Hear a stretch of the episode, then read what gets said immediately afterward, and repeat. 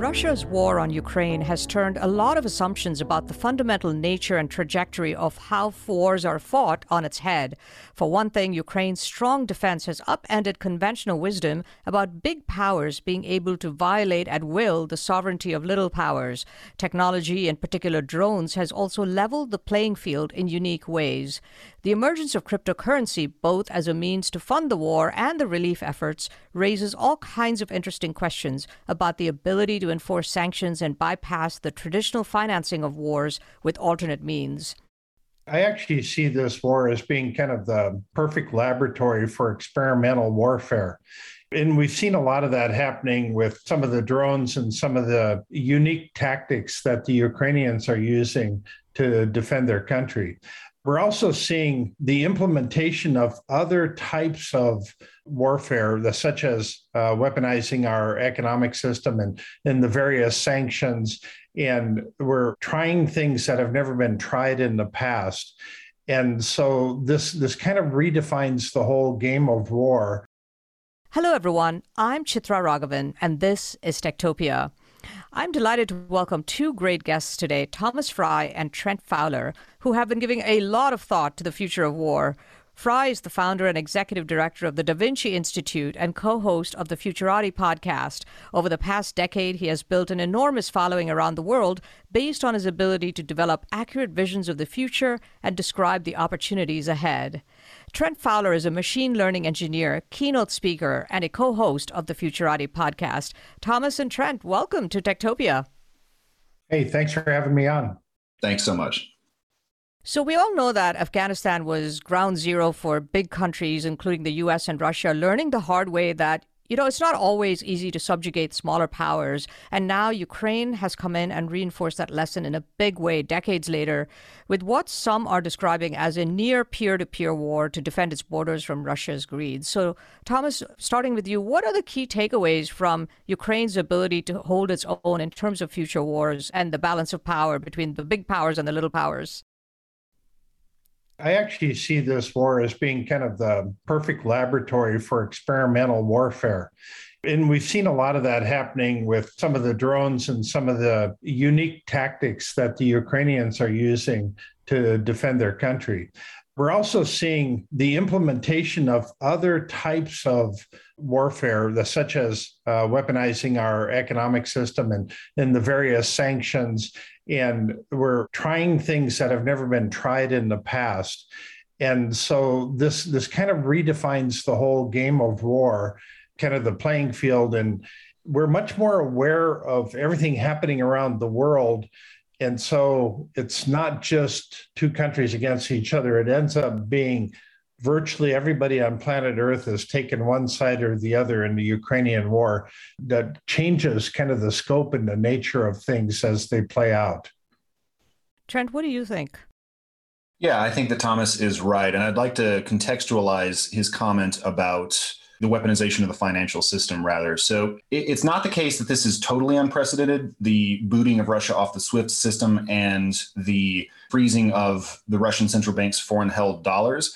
But it is the first time that we've seen it on this scale and with a power that's quite like Russia. So in order to, to best understand why this is unprecedented, we have to go through a little bit of history and talk a bit about the, the prevailing monetary order and the Bretton Woods system. So, in the aftermath of the Second World War, the victorious powers met in Bretton Woods, New Hampshire, to establish a global monetary system in which all the major currencies would be backed by the US dollar, and the US dollar would in turn be backed by gold. And that prevailed until the early 1970s when Richard Nixon fully and finally severed the tie between gold and the dollar. And in its place, he erected what's often called the petrodollar system, and which is sometimes referred to as Bretton Woods 2. And the way that system worked is the OPEC countries would denominate their petroleum exports in dollars and in nothing else. And in exchange, they would get the protection of the American military, which would ensure the safe passage of their vessels and ensure that their domestic security was at least somewhat maintained. And what that ended up causing was a situation in which all these sovereign powers needed American dollars in order to buy their energy. There's there's no question of having an industrial society if you don't have energy. Wheat may be an important export, uh, but energy is a fundamental input to every industrial process. And so all of these central banks, all of these foreign powers needed to have a source of dollars. And so that created enormous dollar demand in the world. And just parenthetically, I would note that it's not clear that the petrodollar system actually favored the United States all that much because it's led to, for example, our maintaining a persistent structural trade deficit with more or less the entire world because there have to be a lot of dollars in the international markets for the petrodollar system to work at all. So that's led to a hollowing out of our manufacturing base and the progressive financialization of the American economy.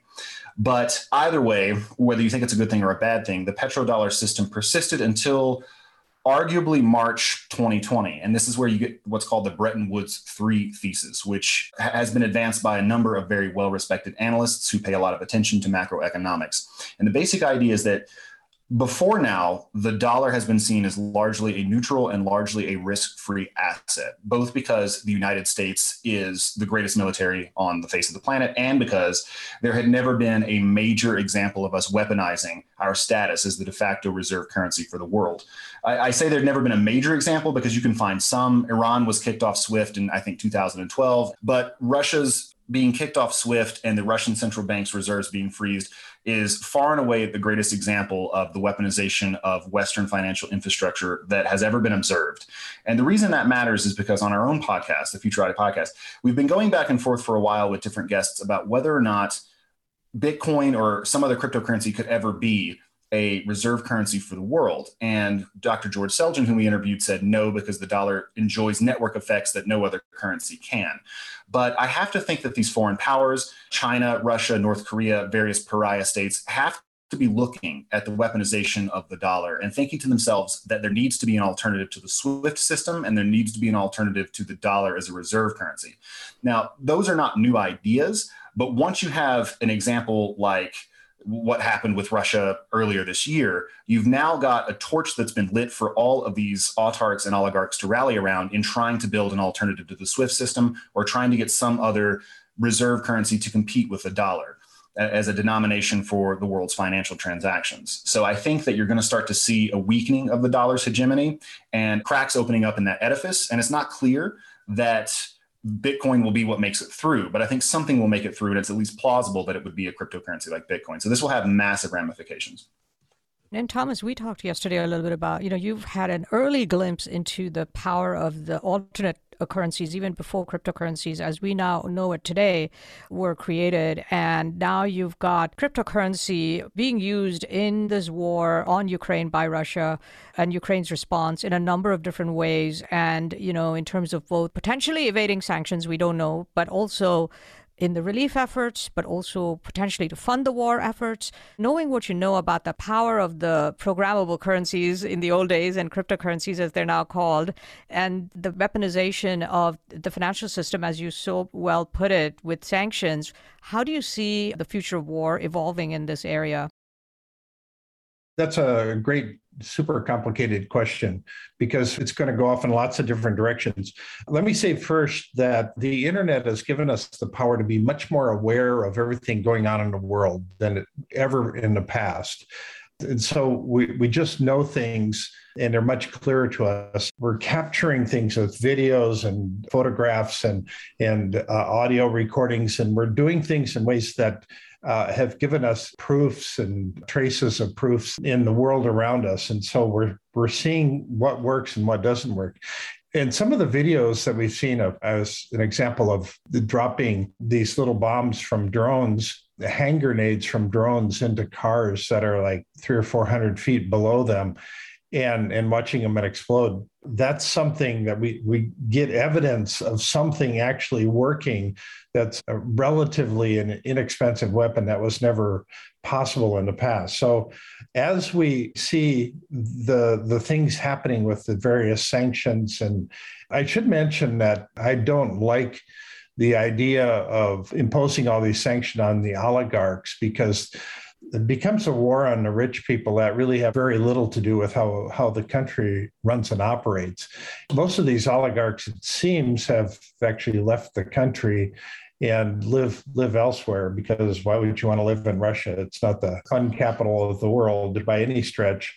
So we're we're seeing these people fleeing the country and they're floating around in their yachts around the world and and then all of a sudden we're trying to seize all these yachts and then once we get them seized, then we have no idea of how to pay for that seizure and what to do with them after we have them. So that I, I think is kind of a rather crude way of doing things. And so it almost sounds like we've stopped doing that because it raises many more questions than it has answers for. As we look for other experimental things that are, are going on, any ideas that come up, we can implement them real rapidly. The idea of, of being able to impose some sort of a cryptocurrency. And one of the problems with cryptocurrencies is that when you have an open blockchain, it's it's actually visible to the world as to what the transactions are that are happening on it. And so having something like a Monero or one of the other private cryptos, that becomes a, a much more viable way of kind of weaponizing things and passing money to an underground group that normally you couldn't get money to so I, I do think that we're going to start seeing many more of these experiments. I don't think we're hearing about half of the ones that are actually taking place right now they're calling the Russian invasion the first crypto war. And I guess there are a lot of different implications for how that's going to emerge, both in terms of use of mainstream currency like Bitcoin, but also the privacy coins, as you know, you pointed out, Monero and others.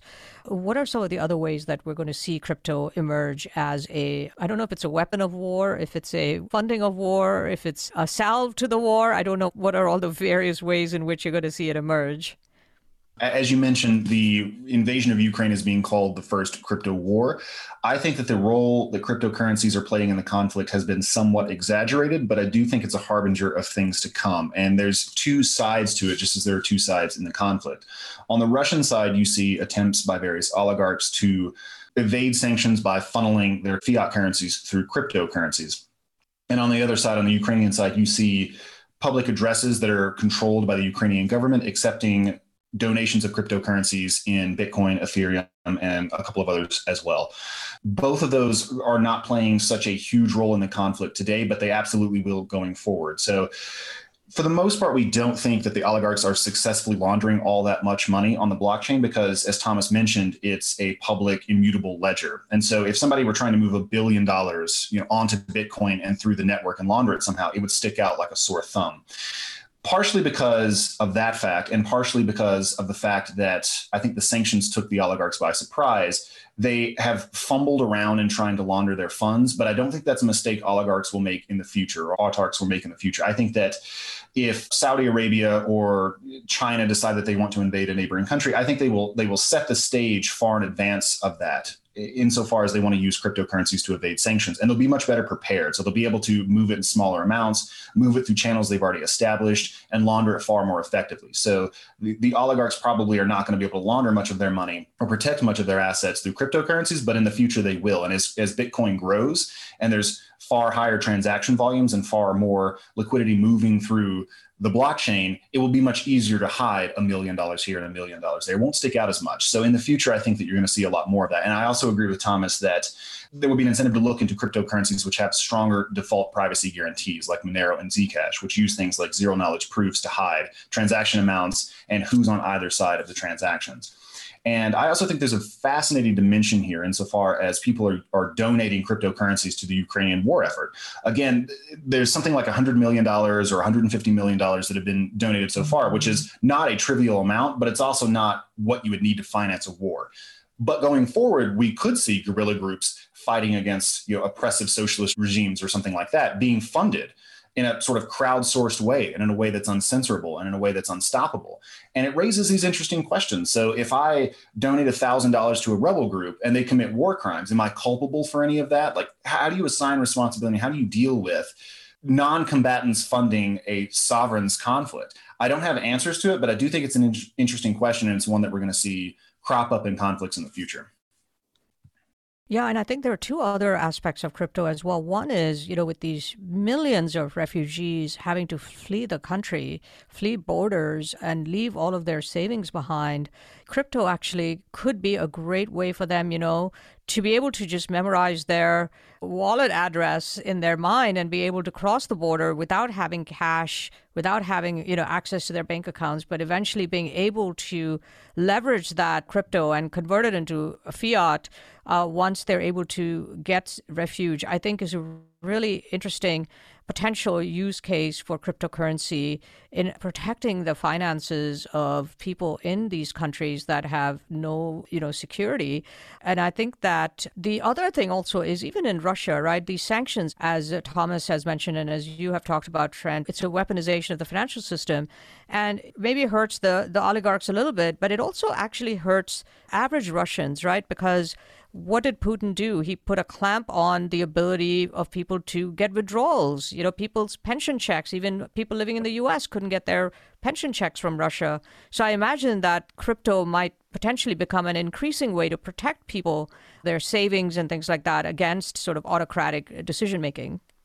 That was one of the prime use cases that the original architects of Bitcoin had in mind was exactly this sort of thing. And one thing that we've gotten from this war, if it's a, silver lining, albeit a small one, is the fact that you've got many, many heartwarming stories of people who are escaping with their 12 word seed phrase in their mind and thereby having access to most of their net worth. Maybe they lost their house, but it's not as though their bank went up in flames and they have literally nothing left. They can get out, they can access Bitcoin somehow, and then still have whatever net worth they had put away in it as a result. So we're seeing many stories of this kind coming out of the conflict, and it warms my heart to see it. And then at a sort of deeper level than that, you're exactly right that protecting people's savings indefinitely into the future with a deflationary currency that can't be inflated away like Bitcoin was arguably the use case that Satoshi Nakamoto had in mind when he when he established Bitcoin and built the network. So I think that's absolutely true, and I really hope in a period of increasing inflation and increasing blowout of budgets and deficits by malfeasant governments across the world, something like Bitcoin, Bitcoin or a successor, hopefully will provide just such a vehicle for protecting and preserving savings into the future. Yeah, I should mention that the way that rich families protect their wealth is through their family office. And the family office has professional people working in that operation and they're all undergoing lots of training right now to actually counter lots of moves and measures that would, would try to confiscate the money of the family. So they will be much more resilient in the future as various sanctions or things like that would be imposed. Now, I should mention too that as we weaponize against wars in other countries, we could also reduce it down to singling out individual terrorists or individual people and declaring war on an individual, kind of like Osama bin Laden. When you declare war on an individual, then you can search the world and try to isolate individual bank accounts and assets, declare war on that individual and whatever it takes to put them out of business. That takes the idea of war to an entirely different level. And a lot of the effort in the Ukrainian war has been to isolate the assets of Vladimir Putin and actually kind of relieve him of some of his wealth. As Elon Musk said, that Vladimir Putin is the richest guy in the world. And I've heard stories of that uh, when I was over in Russia a couple of years ago. He has ways of extracting money from deals so that it goes to him personally. So we will very likely see this changing nature of war as we move forward and lots of experiments that we haven't tried in the past. So the nature of war is changing, and so are the tools of war. And even without active conflict, you know, in countries like Venezuela, for instance, right, the, the, cryptocurrency is being used the way it was intended to, I suppose, in protecting average people. It's a hedge against corruption and a protection against corruption. And so, Thomas, uh, in terms of your understanding of the future of money, it seems like there are all kinds of ways in which cryptocurrency is just going to be able to level the playing field to prevent, you know, corrupt regimes, corrupt individuals from just simply destroying the livelihoods and retirement accounts of, of average people. Yeah, we're still really early on in the whole crypto age. With Bitcoin being uh, unleashed in 2009, we're in our 13th year of our working our way through this. And so this is still the uh, Egyptian sundial stage of advancement. We have a long ways to go and a long ways to add details and resilience to this whole, these systems that we're trying to create. One of the failures, I think, of, of Bitcoin, and I've brought this up to some of our guests that we've had on the Futurati podcast, is this idea that if a Bitcoin is lost, that it's not recoverable. And so, as an example, if somebody was storing their Bitcoin in a cold wallet, like many people in the past, they would put cash in a mattress and save it for later. Well, they might actually store their cold wallet in a mattress. If somebody dies, then and it's it's stored in some secret place, nobody knows where it is, and they certainly don't know what the passwords are to get access to it then those those Bitcoin end up being non-recoverable. And over the next thousand years, as an example, it's entirely possible that all of the Bitcoins will have evaporated, kind of like water in the open air. And so, unless we have some sort of recoverable system, I'm not sure how how Bitcoin can be kind of the long-term durable cryptocurrency that we need moving forward. I want to talk about another aspect of weaponizing crypto, and that is with respect to these ransomware attacks and how they're being used by uh, nation states, rogue nations like North Korea. Uh, as you both know, this past April, the FBI disclosed that the theft of $615 million from Axie Infinity, the, the play to earn game, actually came because of the group Lazarus, which has direct ties to the government of North Korea. And this was the largest decentralized finance hack and the second largest crypto hack in history. Not only that, you know, this attack took place just weeks after President Biden had released an, a big executive order authorizing this quote whole of federal government approach to de-risking digital assets. And then of course lazarus comes in and just steals 615 million dollars and walks away with that money. And that's just one ransomware attack right? And we all know that there have been hundreds of millions of dollars missing through these attacks so, how will crypto shape the, the geopolitical struggles on a global scale when you have these eye popping sums of money going to rogue actors like North Korea, and you know that that money is being used to create weapons of mass destruction, to create weapons that could be used against the United States and its allies?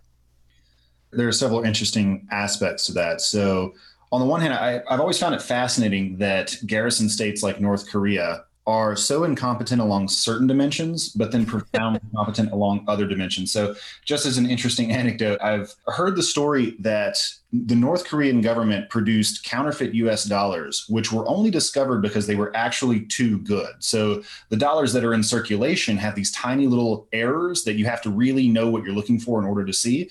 And their dollars had none of those errors. Their dollars were too perfect. And so, that's how they discovered that the North Korean government had somehow or another produced these almost inconceivably good counterfeits you know and yet most of the country doesn't have any electricity so i just find that really interesting that you've got this sort of concentration of skills in uh, criminal activities but it's true that the Lazarus Group is either working on behalf of the North Korean government or is directly controlled by the North Korean government. And they have perpetuated a number of pretty large cryptocurrency heists uh, one of the biggest of which was the hack of the Ronin Bridge, which underlies Axie Infinity. And I, have co-written a piece with Abra's head of research, Mike Mazels, which should be published this month, I think, which talks a little bit about bridge security and that hack in particular.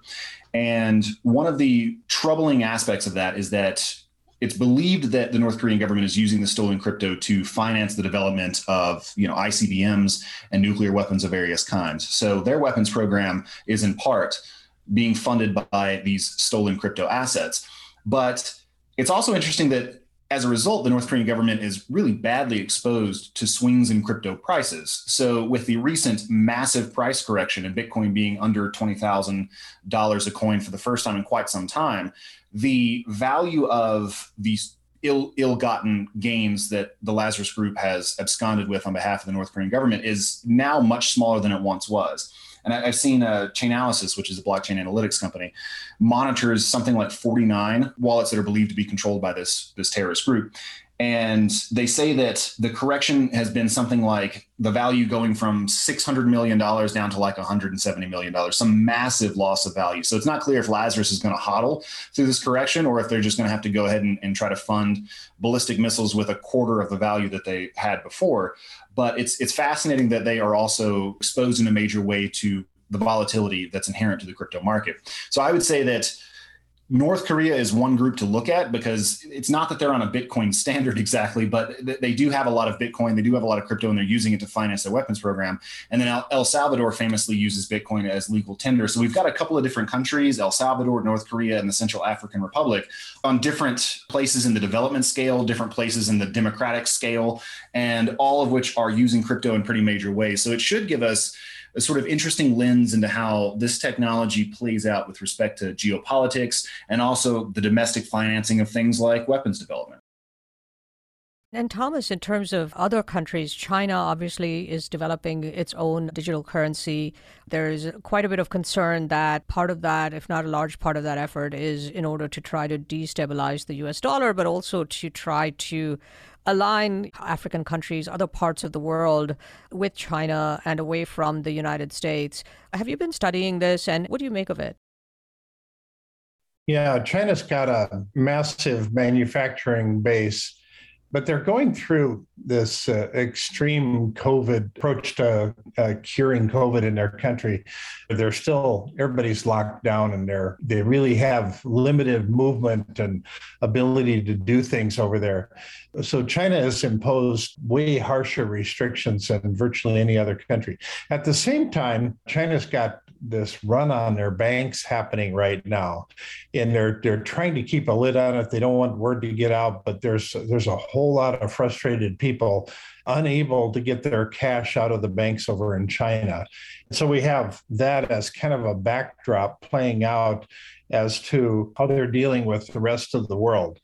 Now, they would very much like to just go over and take over Taiwan, but they're seeing what's happening in the Ukraine and they're kind of second guessing their plans to to move against Taiwan.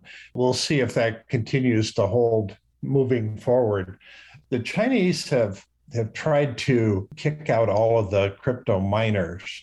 Now there's still some in China, but much fewer than there were. And these people just left with all their equipment. They went to another country, set up shop, and were mining Bitcoin and other cryptos virtually overnight. And so we're going to have to wait and see how all this plays out as to who the true genius was in the background on all this thinking. We're starting to see lots of other countries shooting rockets into space. Oh, the Chinese are basically declared war on Starlink satellites. And so they don't want any of the Starlink satellites spying on China, Chinese territories. And so we might actually have some wars taking place up in space as well. The idea of actually having a satellite with a laser on it in space that could actually shoot a laser towards Earth and actually take out a single individual that represents a quantum leap forward in the whole kind of art of war that you can just take out that one individual. That seems like a, a radical departure from the way we currently think about warfare. Fascinating. And do you think that is likely to happen sometime in the future? Yeah, I actually do. I don't think it's that long from now either. Certainly within the next 20 years. We're, we're very close on all this. The, the ability now that SpaceX has for shooting up literally a launch every week, hundreds of satellites going up into space is quite remarkable. We're actually seeing countries like India shooting up rockets, and in the UK, and Japan is shooting up rockets, and Korea. We're seeing space become very crowded. And there's other issues associated with that. Even though space is a big area, we have more and more space junk accumulating in space, and that's where we can run into lots of problems. Yes, but this idea of space wars no longer seems a far fetched idea from the picture that you are painting. Countries have a lot of assets up in space. So, being able to shoot down a single asset, a single satellite, could have huge ramifications Now, in Elon Musk's case, where he's trying to get up 30,000 satellites to be all part of his Starlink network, that's a whole nother scale of undertaking to try to get rid of that many satellites. There's a lot of them up there. But the whole space junk problem, though, could eliminate lots of them on its own. So we're going to have to see how all that plays out. You know, going back to Starlink and to Ukraine, you also saw that Zelensky directly made a plea to Elon Musk to send over some satellites so that Ukraine didn't lose internet connectivity, which Musk then did. And so you sort of saw a new kind of different type of defensive maneuver taking place with respect to protecting the internet so that the Ukrainian military could continue its operations and also saw a huge I think, very creative use by the Ukrainians in particular of social media and social media influencers. And there were also organically social media influencers on the ground calling out to citizen soldiers in other countries to come join them. You also saw on the technology front use of facial recognition technology to identify bodies, all kinds of really creative things that Ukraine was doing and is doing in the scope of fighting its war. Uh, what do you make of some of these things, uh, Trent, and where do you think this is all going in the war of the future? Absolutely. So these are all variations on the dynamic I referenced earlier, where you've got citizens of foreign countries who are directly crowdfunding the war effort of a foreign power. So Elon Musk is a citizen of the United States. He has really no ties to Ukraine at all, but he responded to a direct plea by President Zelensky to put Starlink at his service so that they could keep comms and ops up and running. And to be clear, I fully support what he did, and I, I think that's great. But it, but it is sort of interesting. It's just a private citizen from another country with no direct tie and, and no skin in the game of this conflict intervening on behalf of one of the combatants. I suspect that just in a more globalized world and in a more distributed world, you will see more and more of those sorts of things. You, you could see volunteer armies coming together from social media outreach campaigns. You could see obviously a lot more crowdfunding through cryptocurrency channels or similar sorts of things and weapon systems as well. To go back to some of what Thomas was saying about space based warfare, you kind of got two dimensions to this. You've got the actual war in space, and then you've got terrestrial wars, which are fought from space. And those are two different things. And I would just note that there are a number of different pretty compelling proposals for building systems that can do things like harness solar power in space and beam it back to the earth in the form of something like microwaves or radio waves. If you can do something like that, it's a short jump to making that a kinetic weapon.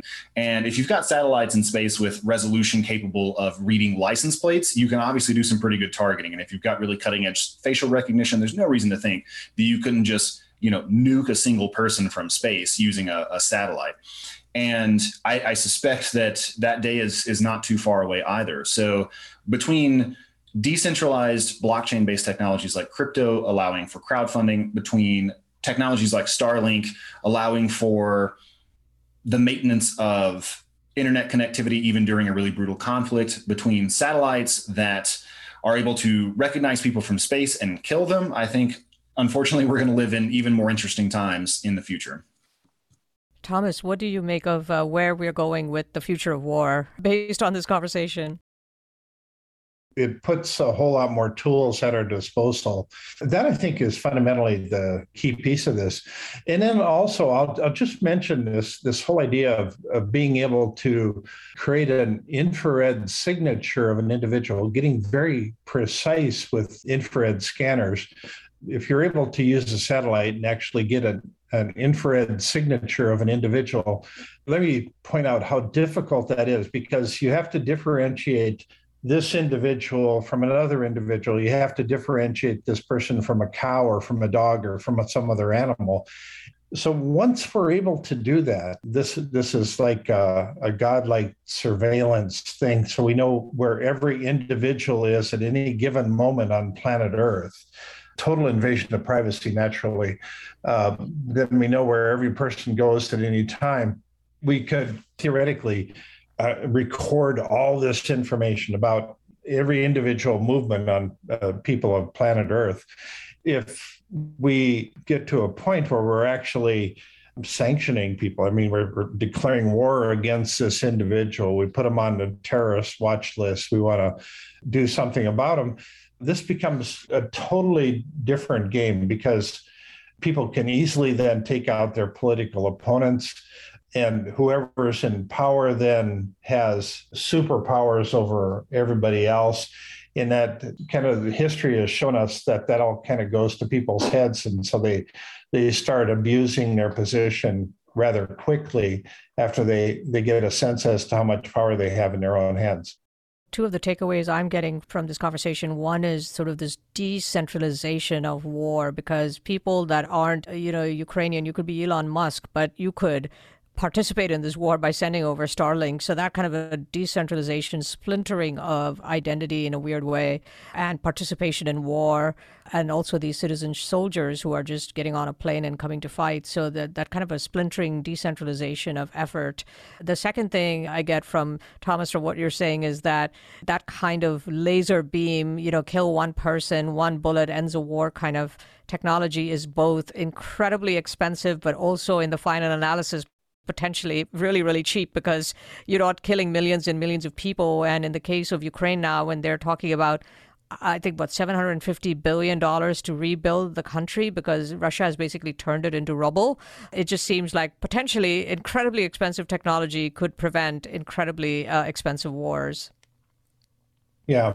If you actually have seen the Black Mirror episode called Metalhead that deals with robotic dogs, it's really a, quite a compelling episode. I, I highly encourage people to watch that. But if you think about rather than actually sending soldiers into war and actually sending robotic dogs or robotic humans into into battle, what an imbalance that would be is snipers are able to take out a robot, but they're not able to take out an actual human and that we have a limitless number of robots that we can throw into a battlefield. That is such a game changer. We don't even know how to think our way through that one just yet. Well, this has been such a fascinating conversation. I'd love to get some final closing thoughts from you all on what you are going to be looking for and looking at in coming months as this war in Ukraine just keeps dragging on and with no end in sight. Uh, Trent, I'll start with you.